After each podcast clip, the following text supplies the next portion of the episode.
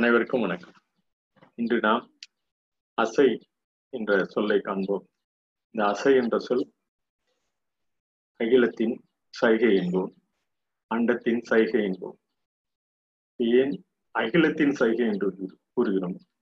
இந்த செயல்மன்ற பதிவில் பெரும்பாலும் அந்த சொற்களில் அந்த எழுத்துக்களில் சொற்களின் எழுத்துக்களில் உள்ள விவரம்தான் இந்த பதிவின் சிறப்பே.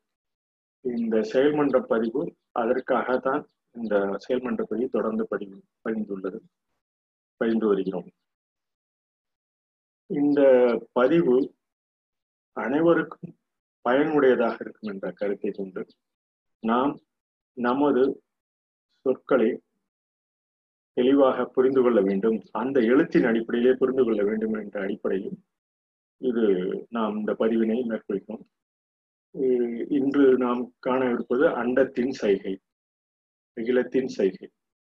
இந்த அண்டத்தின் சைகை அகிலத்தின் சைகை ஏன் கூறுகிறோம்? அண்டத்தின் சைகை என்று ஏன் கூறுகிறோம்? அகிலத்தின் சைகை என்று ஏன் கூறுகிறோம்?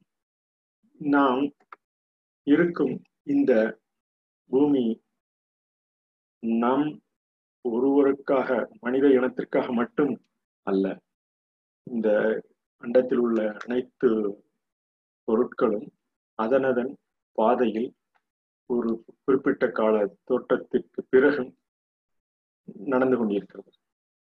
அதே போலதான் மனித இனமும் மனித இனம் உயிரினம் தோன்றியதற்கு பிறகு அண்டத்தின் சைகை அகிலத்தின் சைகை நாம் உடல் உறுப்புகளில் நாம் உருவகம் பெற்று ஒரு மனிதனாக ஒவ்வொரு காலகட்டத்திலும் ஒரு மனிதன் தோன்றி அடையும் அடையும் வரை அந்த அண்டத்தின் சைகை என்று அகிலத்தின் சைகை என்று கூறுவது நமது அன்னத்தின் நமது வாய் பகுதியின் அன்னத்தில் நாம் பேச ஒளி எழுப்பும் போது உள்ள ஒரு அசைவு. இவையும் நமது அன்னத்தின் சைகை என்று கூறுவோம் இது எதற்கு கூறுகின்ற நாம் எடுக்கும் ஒளி இந்த அசையில் ஓசையில் வெளிவரும் என்பதை நாம் அறிய வேண்டும். இது அறிந்து கொண்டுள்ளோம். இதற்குண்டான சிறப்பு தான் நாம் இன்று இருக்கும் நிலை இன்று இருக்கும் நிலை வரை. இருந்த போதிலும் நம்ம அதிகப்படியான இடர்பாடுகளை ஒவ்வொரு காலகட்டத்திலும் சந்தித்துள்ளோம். இன்று கொரோனா போல பல பல துன்பங்களை இடர்பாடுகளை சந்தித்துள்ளோம்.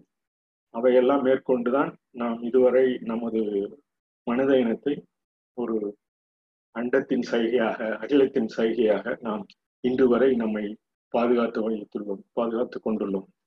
இவை ஒவ்வொருவரின் அவரவர்களின் இயக்கத்தினால் தான் நடைபெறுகிறது. இந்த இயக்கம் பல்வேறு சைகைகளை கொண்டது. நாம் மொழிகளை எழுப்பினாலும் பேசினாலும் செயல்பட்டாலும் நமது அசைவுகள் நமது உடலின் அசைவுகள் ஏற்படுவதற்குண்டான ஒரு சில அசைவுகள் கூட பல்லாயிரக்கணக்கான நம் உடலில் உள்ள செல்களின்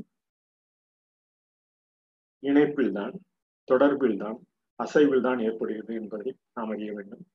அந்த ஒரு பகுதியை நாம் அறிந்து கொண்டால் நமது அசை நமது அண்டத்தின் சைகை அகிலத்தின் சைகை நமது உடலின் அசைவு இவை எல்லாம் நாம் தெரிந்து கொண்டு மேலும் நம்மை சிறப்பு சிறப்பாக செயல்படுத்துவதற்குண்டான நமது உடலின் அமைப்பை இந்த கொடிய தீயின் தீநுண்மை போன்ற கொடிய அசைவுகள் எல்லாம் அந்த நம்மை அசைவில்லா ஒரு பொருள் நம் உடலில் சென்று அசைவுபட்டு நம்மை அசைத்து விடுகிறது. இந்த அசைவுக்கு நாம் ஒரு துணையாக இல்லாமல் நம்மை பாதுகாத்துக் கொள்வதற்குண்டான அடிப்படை தகுதிகளை மேற்கொள்ள வேண்டும். இந்த இசை அசை இந்த தொல்காப்பிய தொல்காப்பிய காலத்தில் தொல்காப்பியம் எதற்கு கூறின என்றால் எழுத்தின் வடிவம் ஒரு முழு வடிவம் பெற்றது தொல்காப்பிய தமிழில் ஒரு முழு வடிவம் பெற்றது தொல்காப்பியம். அந்த தொல்காப்பியத்தில் முதன் முதலில் இந்த அசை என்ற சொல் எவ்வாறு உருவாகியுள்ளது என்பதனை நாம் காண்போம். இசை திரிந்து இசைப்பினும் இசை இன்பத்தின் சைகை என்று கூறுவோம். இசை திரிந்து இசைப்பினும் இயமுமன் பொருளே. இயங்கக்கூடிய அனைத்து பொருள்களையும் இசைத்து அசை திறந்து இசையா என்பார். அசை திரிந்து இசையா என்பார். அசை அந்த அகிலத்தின் சைகை திரிந்து அவை இசை இயற்கையின் சைகை இல்லாமல் அவை தொடர்ந்து செயல்படுத்திக் கொண்டிருந்தது என்பதுதான் புலவர் என்று கூறுகிறார். அகநிலை ஒத்த ஆளிசையாக அகத்தின் சைகாக சைகையாக அகத்தின் சைகை. நமது அகத்தின் சைகையும் அந்த அசைவில் தான் தோன்றுகிறது அகத்தின் அக நம்ம ஒவ்வொருவரின் அகத்தின் சைகை கூட நம் அசைவில் தான் அகத்தின் சைகையாக அசையை வாக்களில் ஒளிவரும் அது இந்த அகத்தின் சைகை நம் உடலில் உள்ள செல்களை தோண்டி நமது ஒளி வாயின் ஒளி எழுப்புவதனாலும் எழுத்தில் பதிவதனாலும் நமது சிந்தையில் தோன்றுவதனாலும் இவற்றின் அகத்தின் சைகை. இதை அசை என்று நாம் கூறுவோம். இசை திருந்து இசைப்பினை ஈமன் பொருளே அசை திருந்து இசையா என்பனார் புலவர். இந்த தொல்காப்பியம் முதன் முதலில் எழுத்து வடிவில் தொல்காப்பியில் இருந்ததான் இந்த இந்த பாட்டினை எடுத்துக்கொள்கிறோம். இருந்த போதிலும் நமது இலக்கணத்தை வகுத்துள்ளார்கள். இலக்கணம் இலக்குகளை நோக்கி செல்லும் கணம். கணம் என்பது கண் அம் என்று நாம் கூறலாம். கண் என்பது நமது கண் உறுப்பில் அந்த அந்த நிமிடத்தில் அந்த அசைவில் அந்த அம் என்ற சொல்லுடன் கணம்.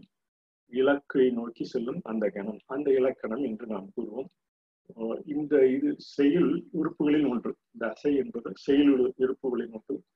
ஓரெழுத்தையும் பல எழுத்தையும் குறித்து ஓசை கொள்ளுதல் அசை எனப்பட்டது.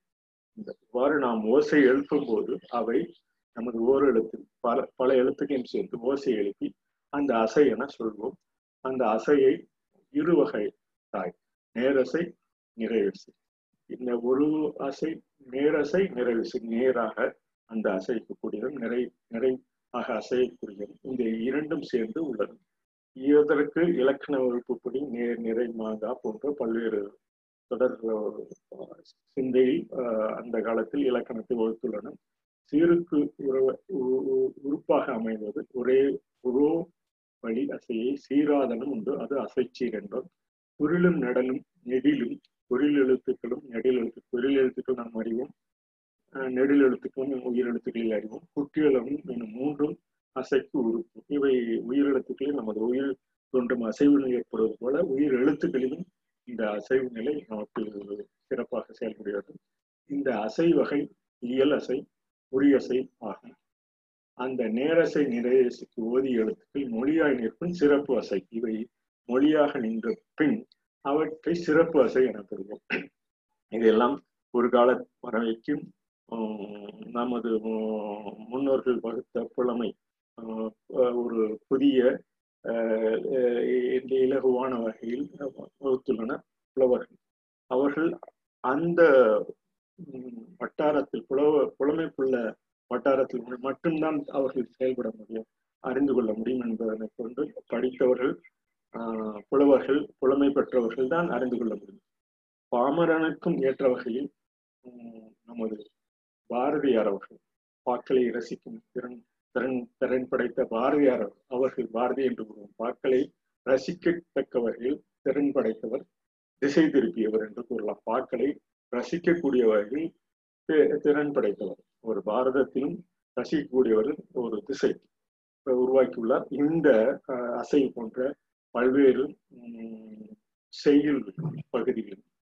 செய்யுள் என்பது செய்து நம்ம உடலுக்குள் உள்ளே சென்று செய்யுள் என்று கூறுவோம்.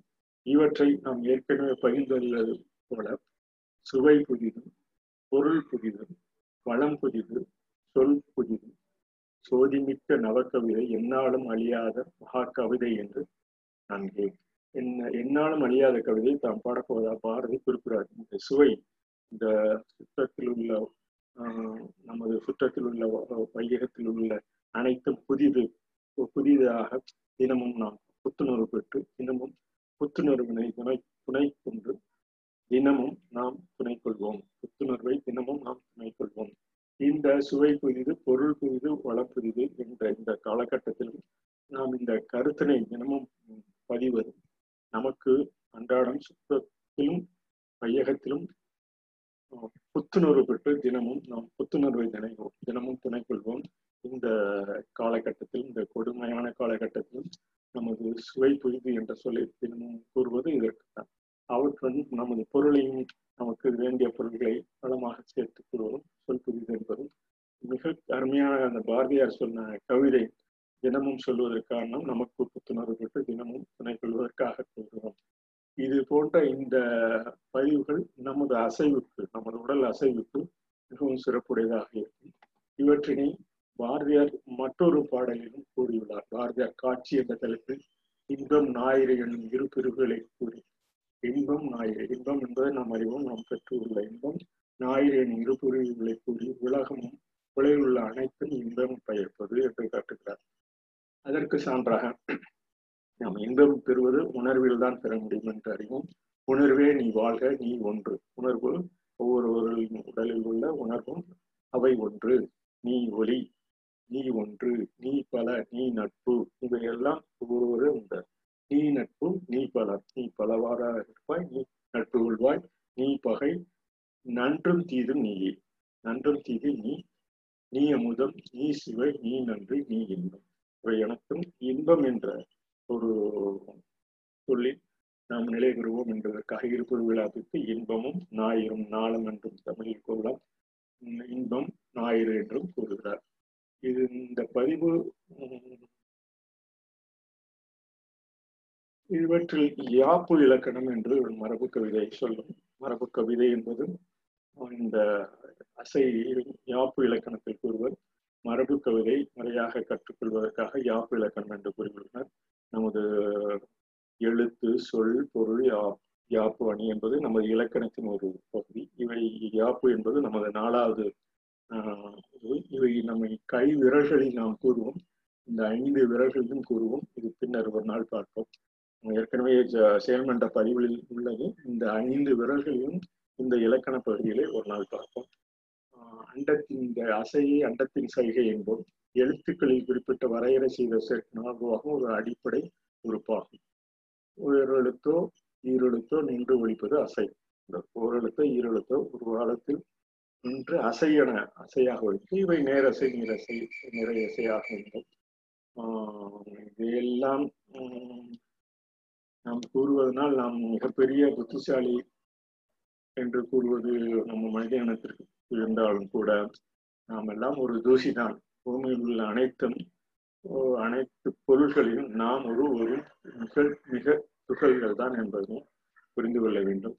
இவை இந்த நாம் கண்டுபிடித்தது கூட சூரிய மண்டலத்துக்கு அப்பால் ஒரு கிரகம் உள்ளது என்று ஆயிரத்தி தொள்ளாயிரத்தி தொண்ணூத்தி அஞ்சு அன்று தான் கண்டுபிடித்தனர் ஆயிரம் ஆயிரம் இது போல ஆயிரம் ஆயிரம் சூரியன்கள் உலகத்தில் உள்ளன என்பதை சமீபத்தில் தான் கண்டுபிடித்துள்ளோம் ஆயிரக்கணக்கான கிரகங்கள் இருந்தது இதனால் நாம் மிகவும் புத்தி புத்திசாலி என்று சொல்லி அனைவரும் பெருமைப்பட்டுவதை விட நாம் நம் நிலையை அனைத்து சைகையின் மூலம் உணர்வின் மூலம் நாம் அறிந்து கொள்வோம். இந்த படத்தின் பார்த்தோம் என்றால் சூரியன் ஒரு வீட்டின் கதவு என்றால் பூமி அதில் உள்ள ஒரு ஆணின் அளவு தான் சூரியன் ஒரு வீட்டின் கதவு அளவு என்றால் பூமி என்பது நம்ம ஒரு ஆணின் அளவு தான் என்று ஒரு பதிவினை பகிர்ந்துள்ளனர் இந்த பதிவினை இத்துடன் நிறைவு பெறுவோம் அசை என்பது அகிலத்தின் சைகை அண்டத்தின் சைகை நமது அகத்தின் சைகை என்பதனை புரிந்து கொண்டு இந்த பதிவினை நிறைவு செய்கிறோம். நன்றி வணக்கம்.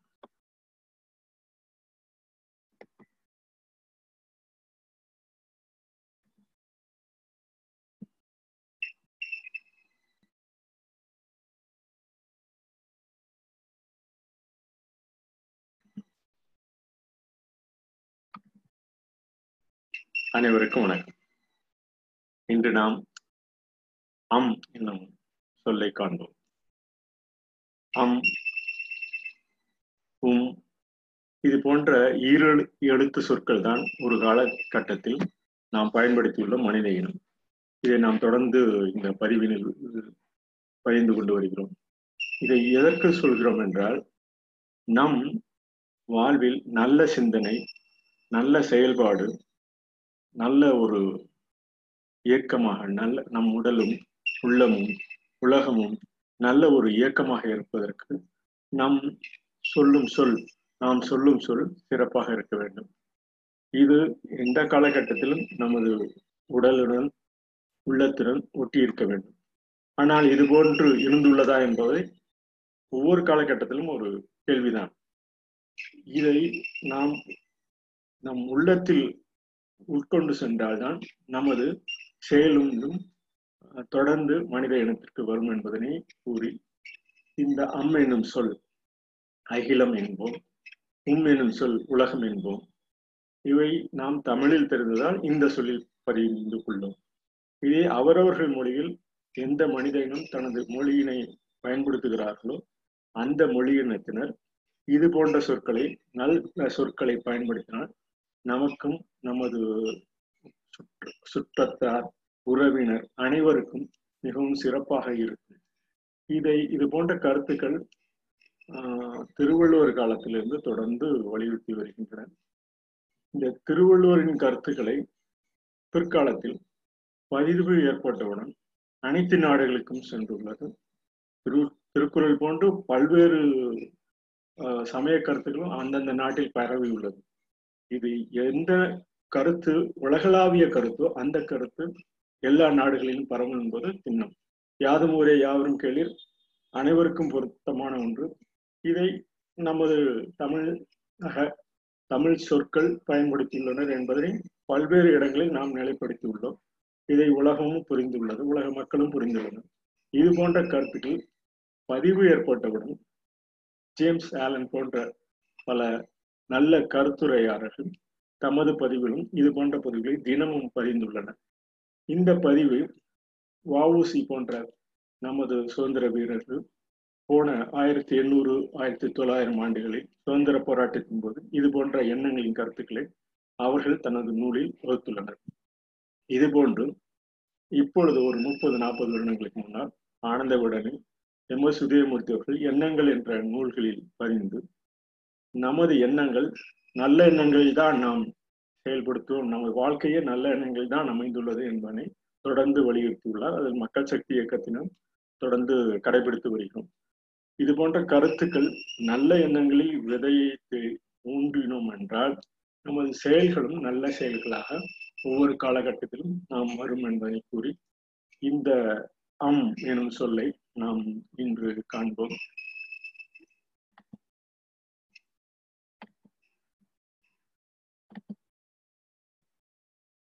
இந்த அம் எனும் சொல் நமக்கு அகிலம் என்று நாம் கூறுவோம். அகிலம் என்றால் அ அகிலம். அந்த அம் எனும் சொல் எதற்கு சொல்கிறோம் என்றால் அம் எனும் சொல்லே நமது அமைப்பை உருவாக்குதான் அமைப்பு நமது அகிலத்தின் அமைப்பை உருவாக்க அம் இந்த ஒளியினால் புரிந்து கொண்டு மனித இனம் செயல்பட்டது அம் எனும் சொல் ஆக இருக்கலாம். அம் அந்த ஒளியினால் எழுப்பும் போது நமது நமது ஒளி நாம் ஏற்படுத்தும் போது குருவி காக்கை பறவை மற்ற இனங்களுக்கு உயிரினங்கள் எல்லாம் அதன் அதன் ஒளி எழுப்பும் போது நமது மனித இனமும் தனது அறிவிற்குட்பட்ட அந்த அம் எனும் மொழியை தொடர்ந்து ஏற்படுத்தியுள்ளதுன்னு என்பதனை அறிவோம் இந்த அம் எனும் மொழிக்கு முன்னோர்கள் நமது முன்னோர்கள் அமைப்பது அமைப்பது அழகி அழகாக அமைப்பது என்ற ஒரு கருத்தினை பதிந்துள்ளனர். அந்த அம் எனும் சொல்லுக்கு அழகாக என்று இந்த காலகட்ட வரையில் அம் சொல்லுக்கு அகில அமை அழகாக அகிலத்தை படைப்போம் என்ற ஒரு கருத்தினை வலியுறுத்தி இந்த பதிவினை தொடர்ந்து மேற்கொள்வோம் அம் எனும் சொல் அ என்னும் சொல் அகிலத்தை அறிவோம் உணர்வோம். நாம் இன்று இருக்கும் சூழல் இந்த கொடிய தீநுண்மை போன்ற இருக்கும் சூழலில் நமது நமது மொழி நமது நாடு நமது இனம் என்பதை விட அகிலம் என்பதை அகன்று தம நமது செயலாக்கத்தை செயல்படுத்தினோம் என்றால் நமக்கும் நல்லது நம் நாட்டிற்கும் நல்லது நமது வீட்டிற்கும் நல்லது நமது உலகத்திற்கு உலக மக்கள் அனைவருக்கும் நல்லது.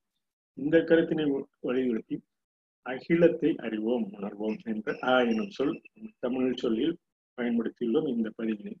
இம் எனும் சொல் மனிதம். மனிதம் மற்ற உயிரினங்களுடன் சேர்ந்து நல்ல ஒரு நிலையினை பெறும் பெற வேண்டும் என்பதற்காக அம்.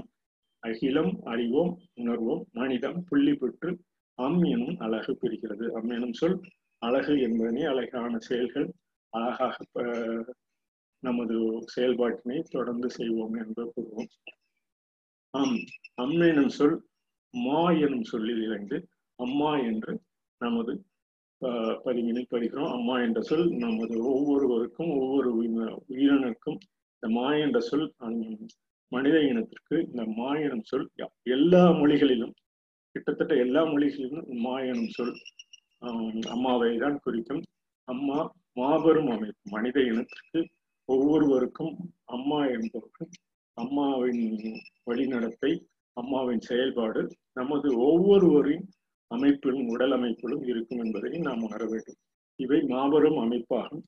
பெற்றோர்கள் அரவணைப்பில் செல்லும் ஒவ்வொரு கருவில் இருந்து செல்லும் நல்ல கருவும் நல்ல குழந்தை நல்ல மனிதர்கள் என்ற ஒரு தொடர்ந்து நமது மனித இனத்திற்கு தொடர்ந்து எடுத்து செல்வது அம்மா எனும் மாபெரும் அமைப்பு அம்மா எனும் மாபெரும் உயிர். இதனை இந்த சொல்லினை நாம் இந்த அம் எனும் சொல்லி விரிவாக்கம் செய்வோம். இந்த அம் எனும் சொல் அகம் எனும் சொல்லை ஏற்கனவே நாம் பதிந்துள்ளோம் இருந்த போதிலும் இந்த அம் எனும் சொல்லிற்கு நடுவில் அந்த ஒவ்வொரு செயல்பாட்டிற்காக அகம் அறம் என்ற இந்த நமது நமது அகச்செயலுக்கும் புற அறத் அறத்தின் செயலுக்காக இந்த பதிவினை செய்கிறோம். இந்த அம்மனின் சொல் அகம் அ கயும் அரையும் இந்த கர என்ற சொல் இடைச்சொல்லாக இந்த அம்மனும் சொல்லி வருகிறது. இந்த சொல் நமது செயல்பாட்டினை நமது அகத்தின் செயல்பாட்டினை அனைத்தையும் கடைந்து அமைக்க உதவும். அகம் எனும் சொல். நம் ஒவ்வொருவரின் செயல் செல்களில் உள்ள நமது உடம்பில் ஒவ்வொரு செல்களில் ஒவ்வொரு உறுப்புகளில் உள்ள செல்களில் உள்ள அமைப்பு நல்ல நல்லபடியாக கடந்து அனைத்தையும் கடந்து நம்முடைய நம்முடைய செல்களின் அமைப்பில் அகத்தினை உள் செல்ல வேண்டும். அந்த அவ்வாறு அகத்தினுள் செல்லும் போதும் நமது புறம் புறச்செயல்களும் சீராக அமையும் என்பதை பல்வேறு பதிவினில் தொடர்ந்து நமது அறிவு இயலாளர்கள் அறத்தின் செயல்படா செயல்பாட்டுடன் கூடியவர்கள் கொள்கை செயல்பாட்டுடன் கூடியவர்கள் இவர் அனைத்தையும் தமது அகத்தின் செயல்பாட்டு மிகவும் சிறப்புடையதாக அமைய வேண்டும் என்பதை தொடர்ந்து வலியுறுத்தியுள்ளனர். இவை அறம் அற அம் அந்த அம் அம் என்னும் சொல் ஒவ்வொரு இது போன்ற சொல்களில் வரும். நகம் அறம் அன்னம் இது போன்ற சொல்கள் அந்தந்த அம் எனும் சொல் நடு நடுவினில் மற்ற சொற்கள் வந்து அம் எனும் சொல் முடிவு பெறும்போது அந்த அம் எனும் ஒளி நமக்கு ஏற்படுகிறது என்பதை அறிவோம். அறம் எனும் சொல்.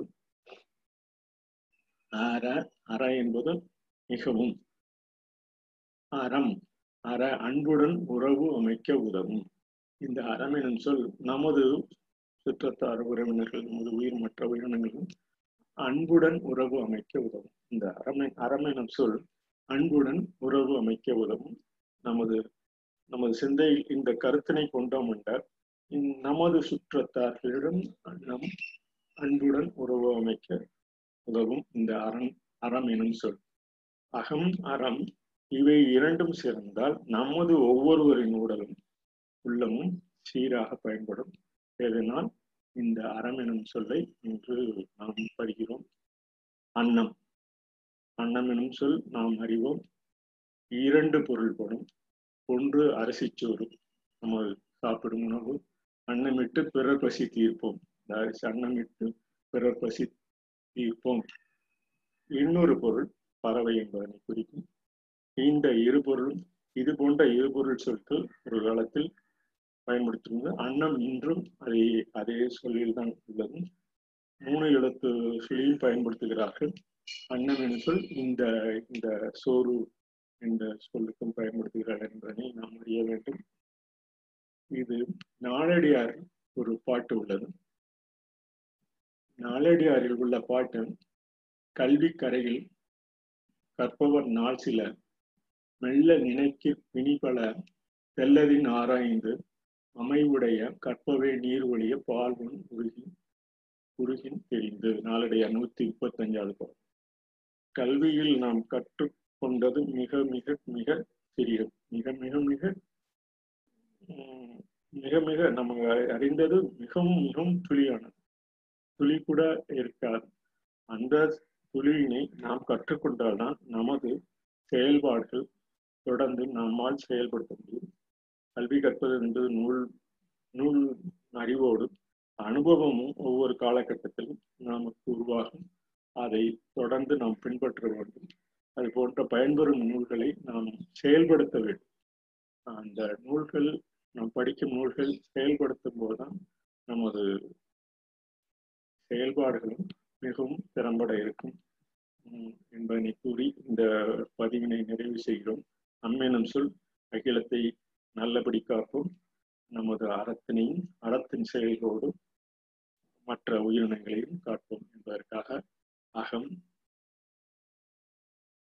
அறம் அன்னம் எனும் சொல்லை இந்த பதிவில் பதிந்து தங்களிடம் விடைபெறுகிறேன். நன்றி வணக்கம்.